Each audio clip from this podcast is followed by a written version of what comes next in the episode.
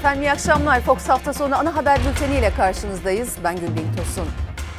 Etiketimiz fevkalade. Peki neden? Covid-19 salgınında sadece Türkiye değil, dünya genelinde de işler ne yazık ki hiç iyiye gitmiyor. Dünya Sağlık Örgütü ülke liderlerine acil eylem çağrısında bulundu. Avrupa'daki vaka sayılarında, hastaneye yatışlarda ve ölümlerde fevkalade bir artış olduğu açıklandı.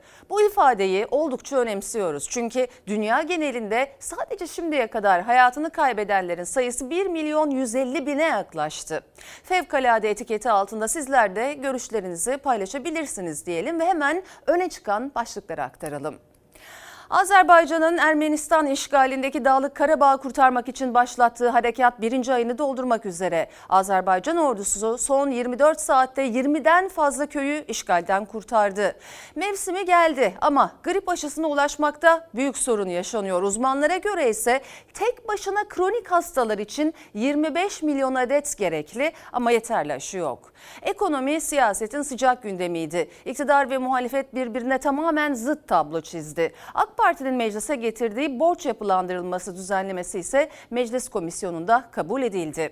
Sahte içkiden hayatını kaybedenlerin sayısı 80'e yaklaştı. İçişleri Bakanlığı operasyonlarını artırdı. Muhalefete göre ölümlerin sebebi yüksek vergiler. Hepsi ve daha fazlası birazdan ama önce Cumhurbaşkanı Erdoğan'ın açıklamaları. Cumhurbaşkanı Erdoğan partisinin Kayseri İl Kongresi'nde iç politikadan çok dış politika konuştu. Suriye, Irak sınırında terör devleti kurma gayretlerinin son dönemde yine ortaya çıktığını söyledi. İsim vermeden Amerika Birleşik Devletleri ve Rusya başta olmak üzere müttefik ve dostları uyardı. Amerika, Rusya ve Fransa'nın içinde olduğu Minsk üçlüsünü bir kez daha Azerbaycan-Ermenistan çatışması için hedef aldı.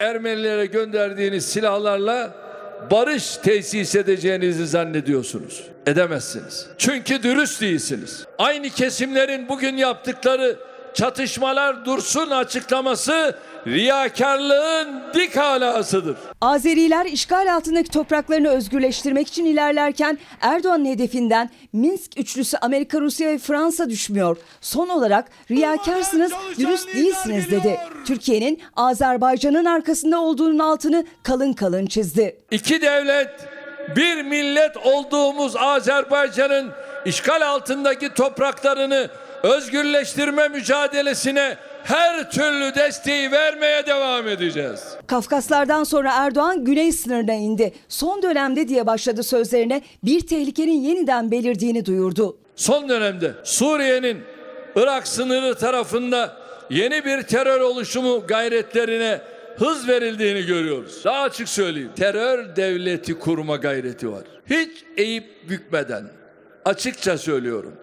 Türkiye sınırlarının dibinde böyle bir terör bataklığı, böyle bir terör devleti kurulmasına asla izin vermeyecektir.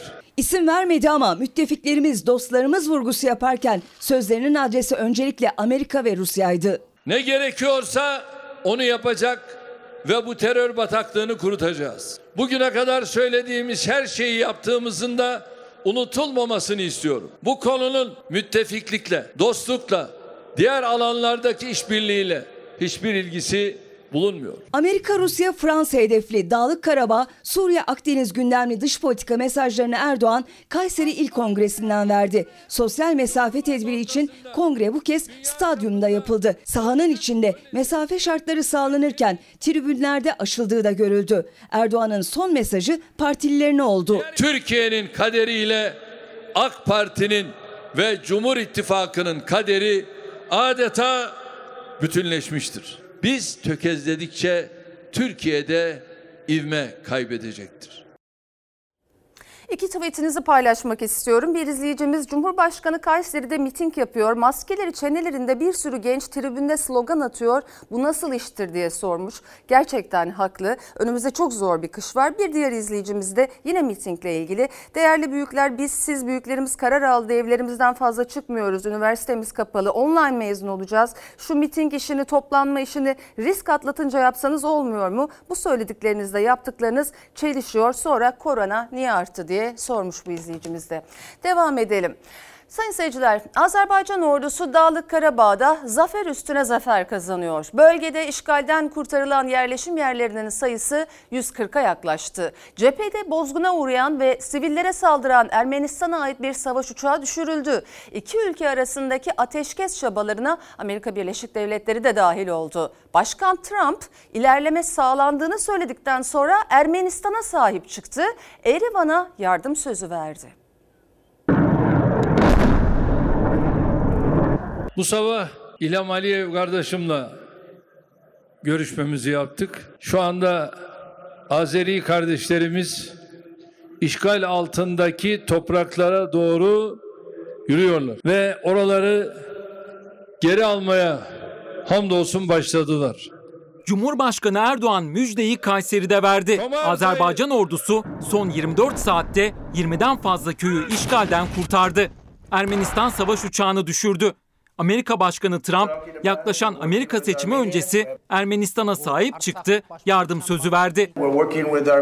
Ermenistan ile çalışıyoruz. Çok iyi insanlardır, çok adanmışlar. Neler olacağını göreceğiz. İşgalci ve barbar Ermenistan'ın kardeşlerimizi katletmesine bilgiyane, duyarsız kalamayız. Azerbaycan'ın giriştiği mücadeleyi sonuna kadar destekleyeceğiz. Azerbaycan'ın Ermenistan işgalindeki Dağlık Karabağ'ı kurtarmak için başlattığı harekat birinci ayını doldurmak üzere. Cebrail, Fuzuli, Zengilan bir bir kurtarıldı. İlerlemeye devam eden Azerbaycan ordusu karşısında Ermenistan güçleri çaresiz. Hemen her cephede ağır kayıplar veren Ermenistan askerleri ağır silahlarını, askeri araçları bırakıp kaçıyor. Azerbaycan güçleri ise Kubatlı ve Laçin koridoruna yaklaştı. Hava saldırısı düzenlemek isteyen bir Ermenistan uçağı Kubatlı bölgesinde düşürüldü. Çaresiz durumdaki Ermenistan ordusu kendi topraklarından bölgeye ateş açtı.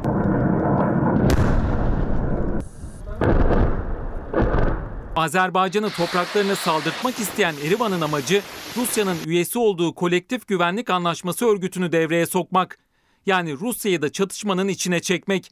Ermenistan bir yandan da sivillere hedef almaya devam etti. Ermenistan güçleri gün boyu Terter, Berde, Neftalan ve Goranboy'a saldırdı. Saldırılarda iki sivil şehit düştü.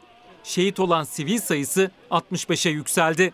Dünya, Batı 30 yıl önceki gibi bugün de işgalci Ermenistan'ın ateşkesi ihlal ederek çocuk, kadın, yaşlı demeden yaptığı saldırıları canilik ve barbarlığı görmemekte ısrar ediyor. Rusya'nın sürdürdüğü ateşkes çabalarına Amerika'da dahil oldu. Dışişleri Bakanı Pompeo, Washington'da Azerbaycan Dışişleri Bakanı ve Ermenistan Dışişleri Bakanı ile ayrı ayrı görüştü. Pompeo çatışmaların ve sivillere yönelik saldırıların durdurulması çağrısı yaptı. Azerbaycan Dışişleri Bakanı Bayramov, Pompeo'ya yabancı paralı asker ve terörist grupların Erivan safında savaştığını söyledi. Dağlık Karabağ'daki Ermenistan işgalinin sona ermesi gerektiğini vurguladı. Ateşkes girişimleri Amerika Başkanı Trump'a da soruldu. Trump ilerleme olduğunu iddia etti. Ardından Ermenistan'a sahip çıktı. Ermenistan ile çok iyi ilişkilerimiz var. Bu ülkede Ermenistan'dan gelip yaşayan birçok insan var. Biz onlara yardım edeceğiz. Trump'ın ilerleme kaydedildiği sözlerine yanıt Rusya'dan geldi. Kremlin sözcüsü Peskov, Trump'ın hangi ilerlemeden bahsettiğini bilmiyoruz dedi. Sayın seyirciler, Cumhurbaşkanı Erdoğan son günlerde İslam karşıtı açıklamalar yapan Fransa Cumhurbaşkanı Macron'a yüklendi. Erdoğan Macron'un İslam düşmanlığı yaptığını vurguladı. Fransız liderin zihinsel tedaviye ihtiyacı olduğunu söyledi. Camiye postalları ile giren Alman polisine de sert çıktı. Macron'un zihinsel noktada bir tedaviye ihtiyacı var.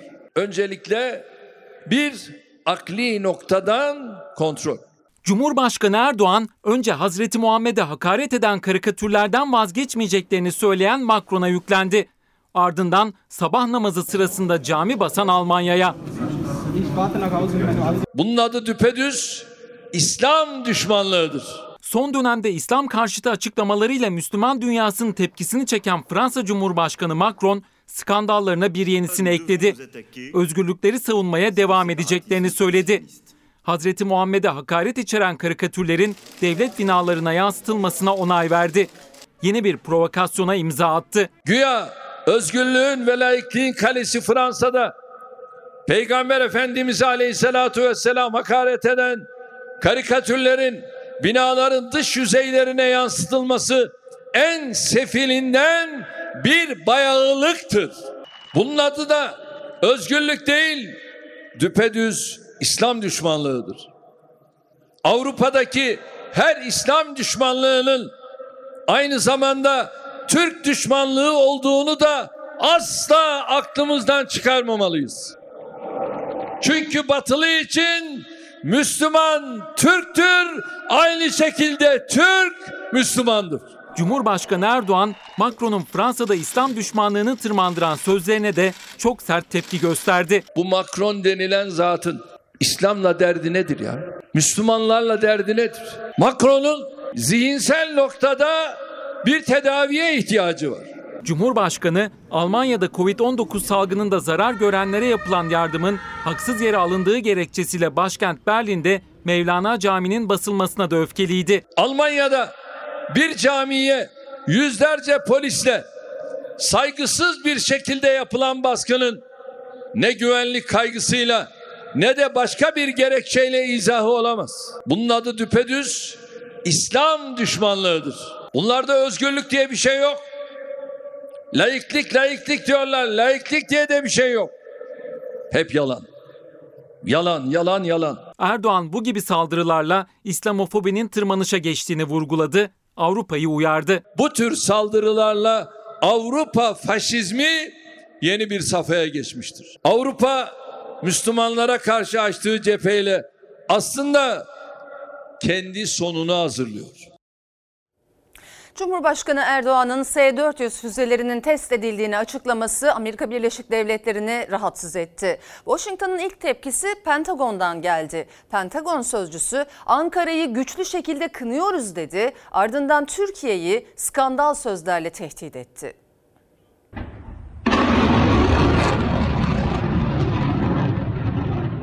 Türkiye'nin S-400 testi Amerika'yı rahatsız etti. Washington'dan skandal açıklama geldi.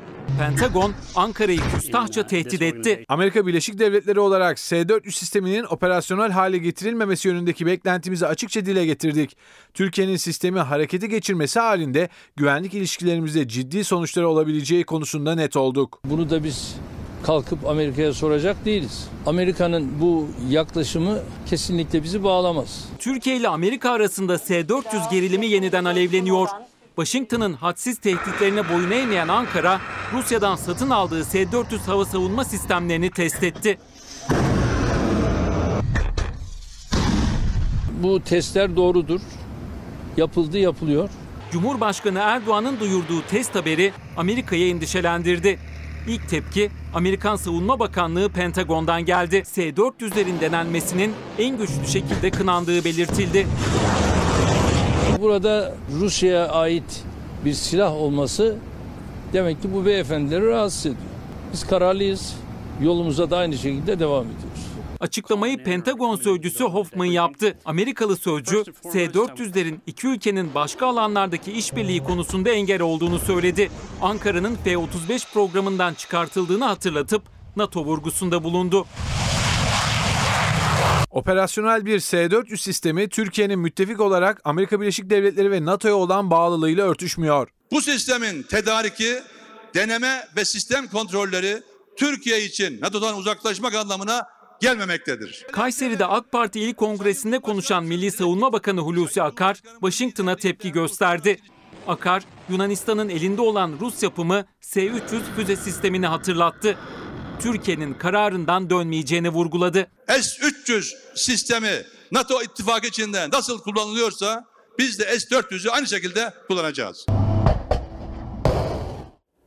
İstanbul Büyükşehir Belediye Başkanı Ekrem İmamoğlu'nun koronavirüs testi pozitif çıktı. Akşam yüksek ateş şikayetiyle hastaneye giden İmamoğlu'na test yapıldı. Sonucu bugün sosyal medya hesabından bir video ile duyurdu. İstanbul içinde çember gitgide daralıyor. Risk haritasındaki tüm ilçeler kırmızıya döndü ve tablo giderek ağırlaşıyor. Kıymetli e, vatandaşlarımız, e, tabii ben sıklıkla aslında test olan birisiyim. Hatta çarşamba günü yine e, Covid testi oldum ve negatif çıkmıştı. Ee, ama dün akşam e, saat e, 9 sıralarında ateşim yükseldi ve 38 derece ateşle e, hastaneye gelince e, dün akşamı hastanede geçirdim ve test e, olduk. Bugün itibariyle pozitif olduğu konusunda bir e, rapor oluştu. İstanbul Büyükşehir Belediye Başkanı Ekrem İmamoğlu koronavirüs testinin pozitif çıktığını bu videoyla duyurdu. Sağlık durumunun iyi olduğunu söyledi. Şu an aslında iyiyim. E, ateşim fena değil. E, süreç devam ediyor. E, tıbbi anlamda negatif diye yorumlayacağımız bir şey gözükmüyor. E, inşallah hayırlısıyla sağlığımıza kavuşacağız. Hepinizi çok seviyorum. Ee, İstanbul'da her şey çok güzel olmaya devam edecek. Hiç endişeniz olmasın. İmamoğlu hastane odasından paylaştı bu videoyu. Birkaç gündür programı yoğundu. Zaman zaman da objektiflere maskesiz yansımıştı. Açıklamalarını da maskesiz yaptı. İmamoğlu tüm İstanbul'u ve Türkiye'yi kurallara uymaya çağırdı. Bütün vatandaşlarımızın e, mutlaka dikkat etmesini istiyorum. Teması mümkün olduğu kadar azaltalım. E, herkesin bu anlamda duyarlılık göstermesi şarttır. Testinin pozitif çıkmasının ardından İmamoğlu'nu CHP lideri Kılıçdaroğlu ve İstanbul valisi Ali Yerlikaya telefonla arayarak geçmiş olsun dileklerini iletti. İyi Parti lideri Akşener ve Ankara Büyükşehir Belediye Başkanı Mansur Yavaş da sosyal medya hesaplarından iyi dileklerini ilettiler. İstanbul'daki toplantıya davet etmediği için eleştirilen Sağlık Bakanı da İmamoğlu'nu hem aradı hem de sosyal medyadan geçmiş olsun dileklerini iletti. Covid-19 testinin pozitif çıktığını öğrenince arayıp geçmiş olsun dileklerimi ilettiğim İstanbul Büyükşehir Belediye Başkanı Sayın Ekrem İmamoğlu'na buradan bir kez daha geçmiş olsun diyorum. CHP İstanbul İl Örgütü de koronavirüs vakalarındaki yükseliş nedeniyle saha faaliyetlerini sonlandırıp tüm çalışmaları online ortamda sürdürme kararı aldı. İlçe başkanlıkları ziyarete kapatıldı. İstanbul için aslında günlerdir uyarılar eksik olmuyor. Virüs artık tüm İstanbul'u kuşattı. Türkiye'nin %40'ı kadar vaka var denilen 16 milyonluk şehirde kaç vaka var bilinmiyor. Ancak İstanbul risk haritasına bakıldığında kırmızı olmayan neredeyse hiçbir ilçe kalmadı. İstanbul'da mücadelenin önemi artarken günlük hayatımızı nasıl sürdürmeliyiz? Bunun tarifini kontrollü sosyal hayat şeklinde yapmıştık. Dışarıda geçirdiğimiz zamanı asgari düzeye indirmeliyiz. İşimiz, mecburiyetlerimiz dışında evimizde kalalım, Türkiye genelinde yeni koronavirüs tablosuna göre hasta sayısı da hayatını kaybedenlerin sayısı da hızla artıyor. 23 Ekim tablosuna göre yeni hasta sayısı 2165, hayatını kaybeden kişi sayısı ise 74 oldu. Vaka sayısı hala bilinmiyor ama İstanbul'dan sonra Anadolu içinde tablonun rengi kırmızıya döndü. 5 ilde vaka artışı %50 oldu. Salgında hepimiz birbirimize karşı sorumluyuz. İnşallah birlikte başaracağız. Salgın Anadolu'da ikinci zirve dönemine kış henüz gelmeden ulaştı. Tedbire boş verip seyri kendi haline bırakırsak kapalı ortamların da etkisiyle kış hepimiz için bir yenilgi dönemi olur.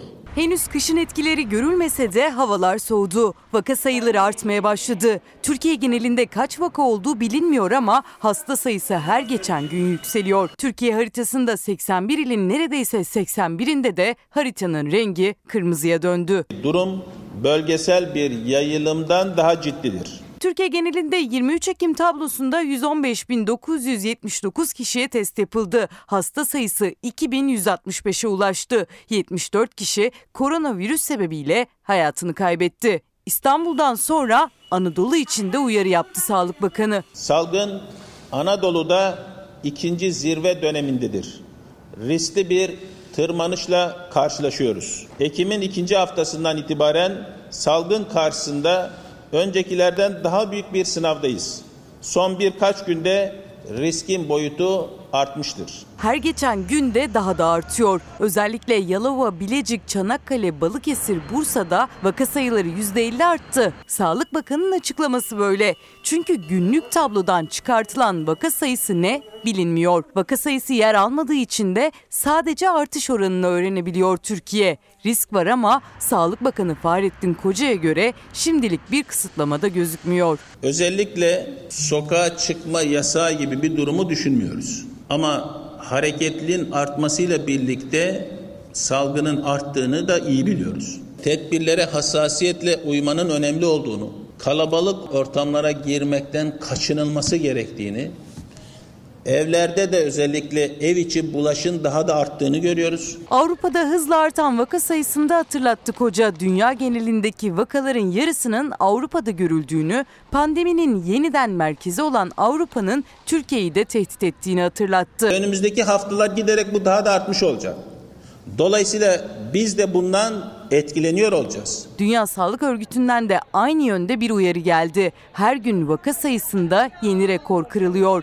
Yani bir önceki güne oranla vaka sayısı artıyor. Dünya Sağlık Örgütü'nün acil durumlar direktörü hastaneye yatış ve ölümlerde fevkalade bir artış var dedi. Kuzey Yarımküre'de önümüzdeki iki ayın çok zor geçeceğini açıkladı.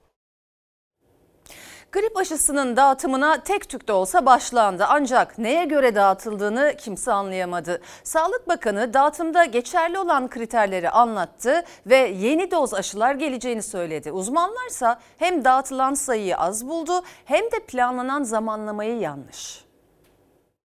Aynı aileden karı koca. Evet. Aynı hastalıklar. Eşine yazıldı, onay aldı. Fakat doktor kendisine yazamamış. Neye göre acaba? İşte onu bilmiyoruz. Peyderpey gelen aşıyı da bu çerçevede dağıtmış olacağız. Dolayısıyla bu anlamda telaşlanmayalım. Aralığa kadar geciktirilecek olursa o zaman koruyucu etkisinin e, azalması söz konusu olabilir. Grip aşısı dağıtımı karma karışık olunca Sağlık Bakanı peyderpey diye açıklama yaptı. Şu ana kadar Türkiye'nin aldığı grip aşısı 1 milyon 300 bin adet. Eczane depolarına gelen 400 bin. Alınması hedeflenense toplamda 3 milyon. Bu rakama ulaşılması için daha girişimlerde bulunulması gerekiyor. Uzmanlara göre ise sayı hem yetersiz hem de aşı için doğru zaman hızla daralıyor. Tek başına kronik hastalıklarla bir arada yaşayan yurttaşlarımızın sayısı 25 milyona yakın. Hiç olmazsa 15 milyon doz sağlanmasının gerektiğine vurgu yapıyoruz. Grip bağışıklamasının etkili olabilmesi için Eylül ayının sonundan itibaren Ekim ayının sonundan mümkünse Kasım ayının ilk bir ikinci haftasına kadar yapılması gerekir. İki hafta kadar bir zamanın geçmesi gerekiyor. Başvuru yaptınız mı? Hayatım yaptık vermiyorlar. Risk grubunda değilmişiz biz. Onkoloji hastasıyız. Antika öksüzün kanser tedavisi gören eşi ilk gün risk grubunda görülmemişti. İyi haber ona da geldi. 5 gün sonra risk grubunda olduğunu öğrendi. Grip aşısı olabilmek için ağır kronik hastalıklar bile yeterli olmamıştı. Günden güne kriterler değişti. İşte bu nedenle e-nabız sistemini her gün kontrol etmek gerekiyor. Tekrar başvurdum. Herhalde ne diyeyim artık utandılar mı ne yaptılar artık. Bu da 40 doğumlu. Kolesterol, e, koah var, diyabeti var, kroner arter hastalığı var. Yani bu da almış onay. Sağlık Bakanı Fahrettin Koca kriterleri açıkladı ancak Koca'nın açıkladığı kriterlerle Dünya Sağlık Örgütü'nün açıkladığı kriterler farklı. Riskli gebelere 26 haftadan sonra olan gebelere artı doğumdan sonraki ilk iki hafta içinde olanlara. Dünya Sağlık Örgütü diyor ki grip aşısı bütün gebe kadınlara yapılmalı. 65 yaş üzerindeki bir kronik hastalığı olanlara. 65 yaşın üstündeki herkese yapılmalı. 5 yaş altı kronik hastalığı olan çocuklara. 5 yaş ile 65 yaş arası iki kronik rahatsızlığı olan kişilere. Kronik hastalığı olan herkese de yapılmalı. 6 aydan büyük 5 yaşın altındaki çocukların tamamına yapılmalı. Bakan Koca riskli sağlık çalışanlarına da grip aşısı yapılacağını açıkladı ama bu da Dünya Sağlık Örgütü'nün kriterleriyle aynı değil. Riskli sağlık çalışanları diye bir kavram kabul edilemez. Sağlık çalışanlarının tamamının aşılanması gerekir. Bu pandemi koşullarında gerçekten kabul edilemez bir yaklaşım. Fevkalade etiketine gelen mesajlarınızdan birkaçını okuyalım. Grip aşısı olmak için fevkalade hasta olmak gerekir demiş bir izleyicimiz. Bir diğeri fevkalade grip aşısı için 5 kronik hastalık şartı getiriliyor. Kronik hastalığı olan zaten belgeleyip işe gitmeyebilir ama kalabalık iş yerlerine biz gönderiliyoruz ve devletimiz bize grip aşısı vermiyor. Böyle saçmalık hangi ülkede var bizden başka? Son bir tane Türkiye'de Covid fevkalade yüksek ama sanıyoruz ki sadece Avrupa ve Amerika'da yüksek kandırılıyoruz demiş bir izleyicimiz. Sayın seyirciler, Anayasa Mahkemesi CHP'li Enis Berberoğlu'na karşı hak ihlali yapıldığı kararına vardı ama o ihlali tersine çevirecek karar mahkemelerden çıkmıyor. Bir hafta içinde ikinci mahkemede Berberoğlu'nun beklediği kararı vermedi. Sıra Üçüncü mahkemede CHP bu bir devlet krizi, milli iradeye darbe teşebbüsü diyerek ayağa kalktı. Bu büyük bir rezilliktir. Bu hem anayasaya hem de milli iradeye karşı darbe teşebbüsüdür. 15 Temmuz'da Gazi Meclis'e bomba atan hainlerin teşebbüsünden farklı değildir. CHP'nin bu sert tepkisi Enis Berberoğlu ile ilgili gelen son mahkeme kararına. Anayasa Mahkemesi'nin Enis Berberoğlu ile ilgili hak ihlali kararına karşın davanın görüldüğü İstanbul 14. Ağır Ceza Mahkemesi yeniden yargılanmasına gerek yok demişti. İstanbul 15. Ağır Ceza Mahkemesi de karar verilmesine yer olmadığına diyerek aynı karara hükmetti. CHP iki mahkemenin organize bir şekilde anayasa suçu işlediği iddiasıyla ses yükseltti. Anayasayı ihlaldir. Anayasayı tayir, tebdil ve ilgaya teşebbüs suçudur. Bu suç iki mahkemenin birden bu kararı vermesi bu sürecin organize bir şekilde yürütüldüğünü de göstermektedir. AYM kararları tanınmayacaksa Anayasa Mahkemesi'ni kapatmamız gerek. Anayasa Mahkemesi'ni kapatmak demek Türkiye'de artık adaletin izne çıkması demektir. Anayasa Mahkemesi bu ülkenin olmazsa olmazıdır. Hukukçuların e, hakim görüşü milletvekilinin düşmesiyle ilgili kararı mahkeme bütünüyle ortadan kaldırırsa bu yolun açılabileceği şeklinde bir hukukçuların e, kararı var. Tartışmalı bir alan. Daha güçlü bir meclis olacak iddiasıyla rejimi değiştirenler atadıkları hakimlerin elinde meclisi ve milletvekillerini oyuncak etmeye teşebbüs etmektedirler. CHP yargıda oluşan çatlak için devlet krizi dedi. Zehir zemberek bir açıklamayla yerel mahkemeleri suçladı, iktidara yüklendi. Anayasa Mahkemesi kararı bağlayıcıdır, ilgili mahkeme uymak zorundadır diyen Meclis Başkanı Mustafa Şentop'a da iki ayrı başlıkta çağrı yaptı ana muhalefet. Burada e, yargı kararından kaynaklanan bir ihlal olduğu kanaatinde Anayasa Mahkemesi. Bu karar da bağlayıcı bir karardır. İlgili mahkeme bu karara uymalıdır. Anayasa Mahkemesi'nin kararının yorumlanması, değerlendirilmesi veya değiştirilmesi, bozulması, iptali gibi bir e, müessese yok bizim e, e, sistemimizde. İlgili mahkemeler Anayasa Mahkemesi'nin kararına uymuyor. Sizin de başkanı olduğunuz milletin meclisinin hukukuyla ilgili. Bu mesele partiler üstü ele alınmalıdır. Türkiye Büyük Millet Meclisi Başkanı'nın bu hakimlerle ilgili Hakimler Savcılar Kurulu'na suç duyurusunda bulunmaya çağırıyoruz. Meclisin hukukuna yeni darbeleri önleyecek yasa değişikliği teklifini hızla meclise getirmesini öneriyoruz. Bunu bekliyoruz. Yine ilgili yargı kolu içerisindeki mahkemenin bu konuda başka bir karar vermesi lazım. Anayasa Mahkemesi kararına göre. Mahkemeler e, zaman zaman e, doğru, zaman zaman yanlış kararlar da verebilirler. Bu süreç içerisinde ben e, işin rayına oturacağını, mevzuata uygun şekilde bir sonuca bağlanacağını düşünüyorum. Hangi mahkeme bunu bir an önce karara bağlayacaksa bu karara bağlanmalı ve bu kriz ortadan kaldırılmalıdır. CHP Meclis Başkanı ile birlikte Adalet Bakanı'nı da göreve çağırdı. 15. Ağır Ceza Mahkemesi'nin kararının ardından adeta ortada kaldı Enis Berberoğlu dosyası. Bu yüksek tansiyonda CHP'nin 21 soruda FETÖ'nün siyasi ayağı başlığıyla bastırıp teşkilatlarına gönderdiği kitapçık hakkında da Sinop Başsavcılığı tarafından toplatma kararı alındı. Bu kitabın neresinde halkı kin ve düşmanlığa tahrik vardır? Bu kitabın toplatılması, yasaklanması ana muhalefet partisinin siyasi faaliyetine yargının ağır bir müdahalesidir.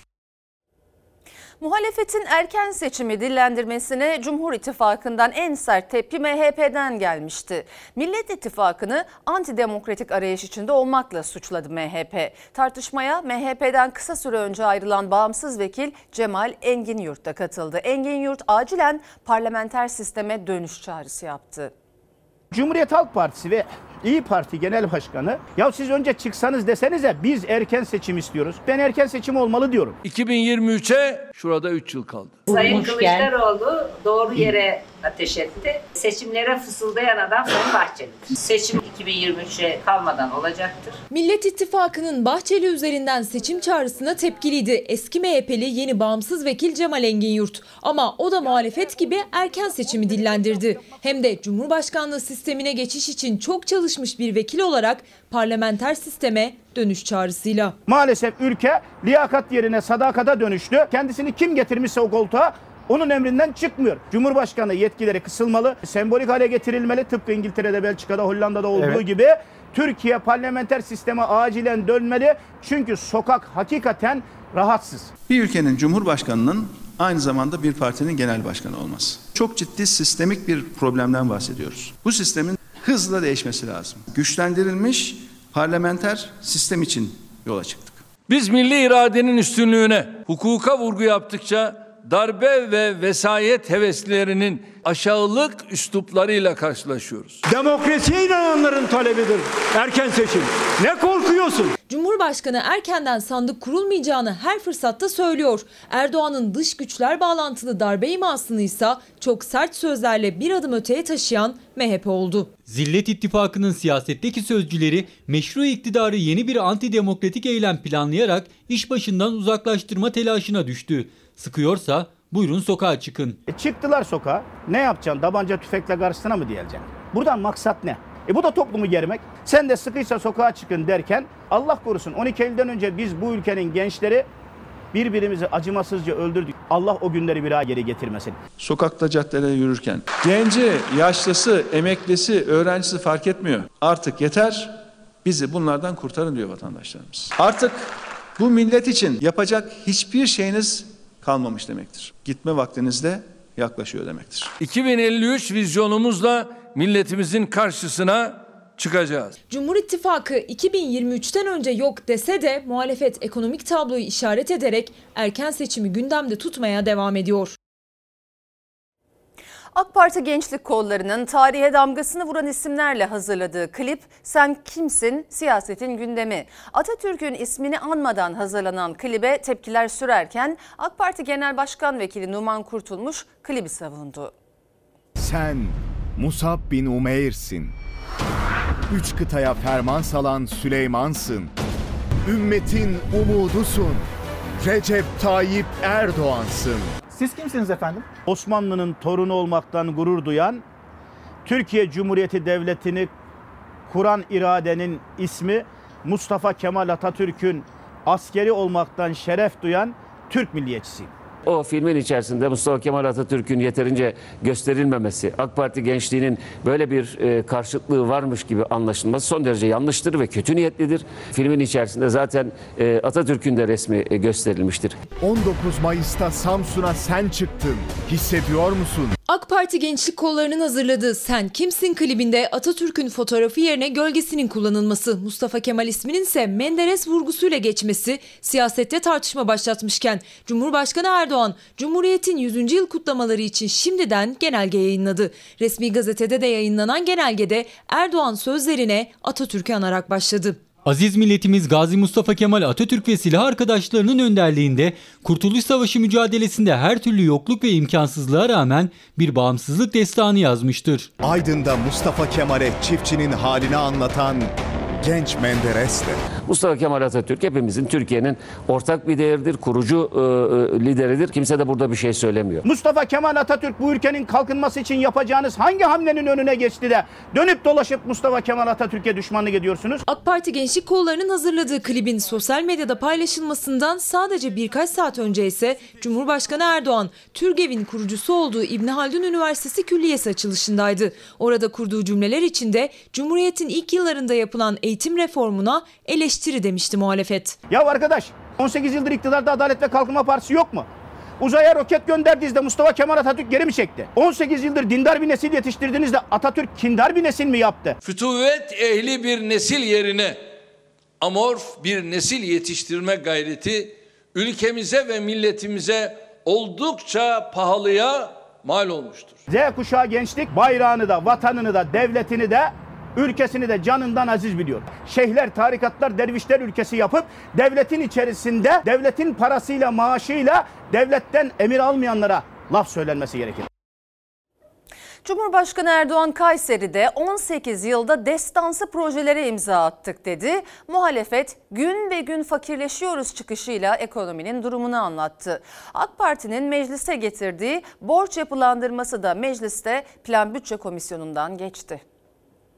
Türkiye'nin son 18 yılında destansı yatırımlara, hizmetlere, projelere imza attık.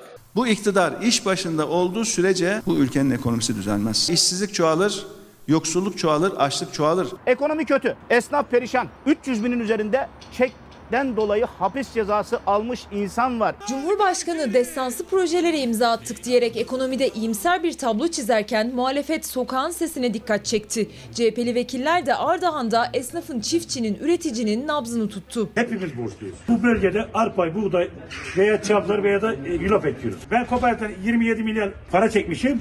Olmuş 102 milyar. 30 yıllık esnaf vergiyi ödeyememiş, SGK'yı ödeyememiş, kirayı ödeyememiş, çek senet yazılmış. Yani bu insan istedi de mi ödemedi? Sadece Kayseri'de geçtiğimiz 18 yılda bugünkü rakamla 30 milyar liralık yatırım gerçekleştirdik. Buna rağmen her kim Kayseri kamu yatırımlarından yeteri kadar pay almıyor diyorsa gözüne dizine durur. Sadece Ocak'tan bu yana asgari ücret tam 100 euro değer kaybetmiştir. Ekonomi mesajlarını Kayseri'den verdi Cumhurbaşkanı. Yatırımları verilen destekleri anlattı. Cumhurbaşkanı değinmedi ama borçların 18 taksitte ödenme imkanını sağlayan vergi, SGK, trafik cezaları, KYK borçları gibi birçok kalemi kapsayan 500 milyar liralık borç yapılandırma paketi Meclis Plan Bütçe Komisyonu'ndan geçti. 18 yılda 10 kere vergi affı yapmak zorunda kaldıysan demek ki bir şeyler ters gidiyor.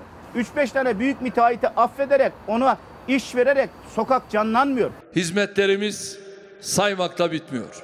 Şehrimizdeki ihtiyaç sahibi vatandaşlarımıza toplam 2,6 katrilyon lira tutarında sosyal yardım yaptık. Gün be gün fakirleşiyoruz. Fakirle zengin arasındaki gelir uçurumu büyüdü. Hayat pahalılığı can yakıyor. Sayın Berat Albayrak ve Sayın Cumhurbaşkanı'na sesleniyorum.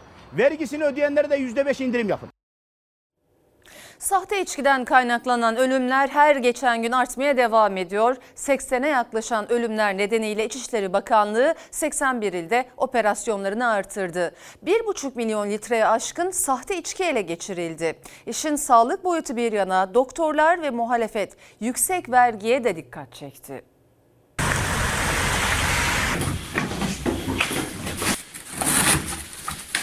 İzmir, İstanbul, Bursa, Çanakkale, Mersin. İçişleri Bakanlığı düğmeye bastı. Türkiye genelinde alkol operasyonu başladı. Sahte içkiden ölümler artmaya devam ediyor çünkü.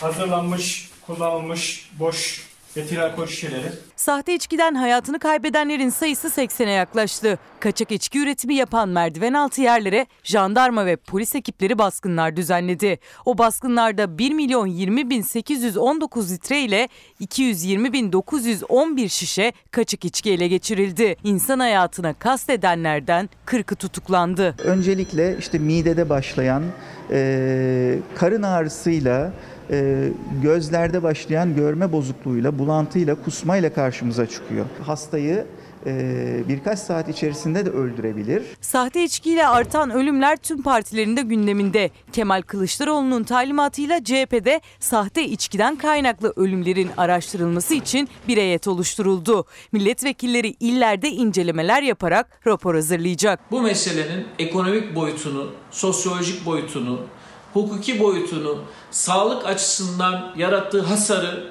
araştırmak üzere bölgelere dağıttık. Avrupa İstatistik Ofisi'nin verilerine göre Avrupa'da alkollü içkinin en pahalı olduğu ülkeler sıralamasında Türkiye 3. sırada. Türk Tabipler Birliği'ne göre de artan ölümlerin nedeni yüksek vergiyle gelen fiyatlandırmalar. Ekonomik anlamda eşitsizliği perçinleyen yüksek dolaylı vergi artışlarıyla alkolün de fiyatını artırarak alkol tüketim probleminin çözülmeyeceğini, sağlıksız çözümlere yönelilmemesi gerektiğini belirtiyoruz. İlker Karagöz'le Çalar Saat'e katılan bağımsız milletvekili Cemal Engin Yurt da yüksek vergi işaret etti. Kaçak içkiden her gün koronadan fazla adam ölmeye başladı. Sebebi ne?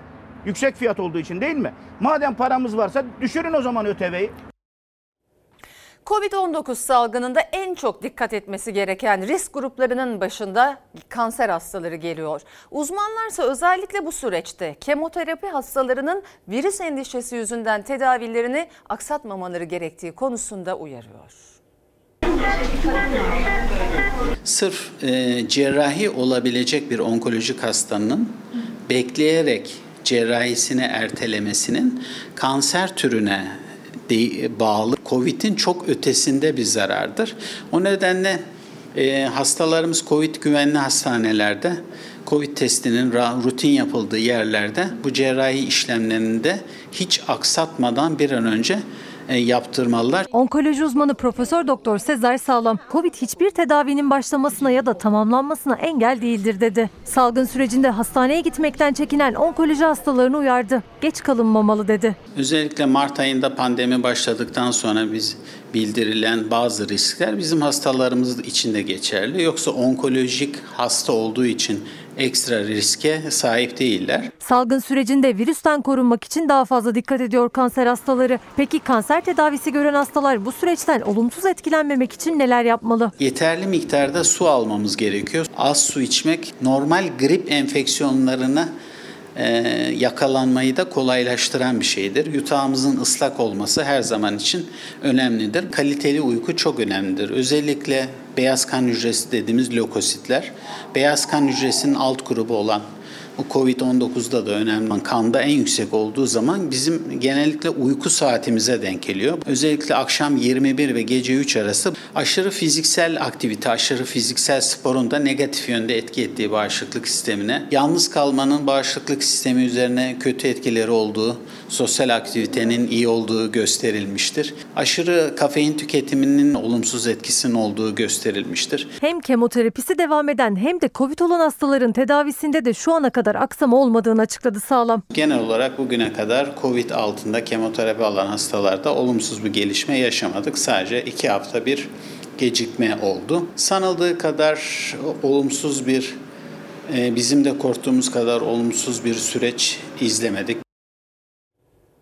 Yem fiyatları ile süt fiyatları arasındaki dengesizlik nedeniyle isyan eden süt üreticisinin sesini ekrana getirdik. Şimdi ise sonucun ne olduğu gelecek ekrana. Hayvancılıktan kaçış var hayvancılıkta yaşanan sıkıntılardan dolayı sürekli olarak insanlar hayvancılıktan vazgeçiyorlar ve dolayısıyla hayvancılıktan kaçış var. Dolayısıyla da üye sayımızda azalma söz konusu. Söyler misiniz ne kadar bir azalma? Efendim e, pik olarak 2005-15 yılında 3250 civarında üyemiz var iken bugün 415 üyemiz mevcut. 2015'ten bugüne 2835 üyesini kaybetti. Yani 2835 üretici hayvancılıktan vazgeçti. Neden ortada? Yem pahalı, süt ucuz ama tek maliyet yem değil. Adana İli Damızlık Yetiştiricileri Birliği Başkanı Yaşar Kahya kendinden örnek veriyor. Benim kendi işletmemde 30 baş sağmalım var. Burada satın aldığımız yem aylık takriben 14-15 bin lira civarında. E, sattığımız sütte o kadar. Diğer girdilerimiz mazot, elektrik. Mesela elektrikle ilgili şunu söylemek isterim. Biz iki ayda bir elektrik parası ödüyoruz. Geçtiğimiz iki aylık dönem için 2400 e, lira para ödemiştim. Bu ay 4800 lira geldi. Tarım Bakanlığı çiğ süt için destek ödemelerine başladı. 25 yıllık üretici Kenan Pamukçu'nun aklındaysa 3650 liralık son elektrik faturası var. Bu hafta içinde hem faturasını ödemesi hem yeni yem alması gerek ama düşünüyor. Bak niye biliyor musunuz? Şimdi karşı tarafta yem e, günüm geldik ayda bir yem alırım ben. E, herhalde böyle bir, bir hafta sonra yem alacağım nasıl tedarik edeceğim de o yemi alacağım diye düşünmeye başladım. Hayvancının en büyük gideri yem. Büyük oranda dışa bağımlı. O yüzden de dövize endeksli olarak fiyatı sürekli artıyor. Sattığım süt benim alacağım yemi karşılamıyor karşılamıyor çünkü yem süt paritesinin dengesi kayboldu. Ocak 2020'de 1 kilo sütle 1,46 kilo yem alınabilirken şimdi 1 kilo sütle 1 kilo yem alınabiliyor. Yani kazanç sadece yeme yetiyor. Kar olmadığı için de diğer girdiler borca yazıyor. E benim şimdi aldığım yem, sattığım süte birebir. Size sorsalar sütün fiyatı kaç lira olacak diye ne dersiniz? Ya sütün fiyatı gene 2300 lira olsun. Yani ben orada değilim ki benim girdim ucuzlasın. Haftada bir benim yemime zam geliyor. Her hafta Eğer insanlar bir şey kazanamıyorlarsa dolayısıyla terk edeceklerdir ve terk ediyorlar. Şimdi ara zamanı. Efendim Fox hafta sonu ana haber bültenini burada noktalıyoruz. Fox'ta yayın Zümrüde Anka'nın yeni bölümüyle devam edecek. İyi bir akşam geçirmenizi diliyoruz. Hoşçakalın. Dostuma her köşesi cennetin ezilir yanlar için bir başkadır benim memleket.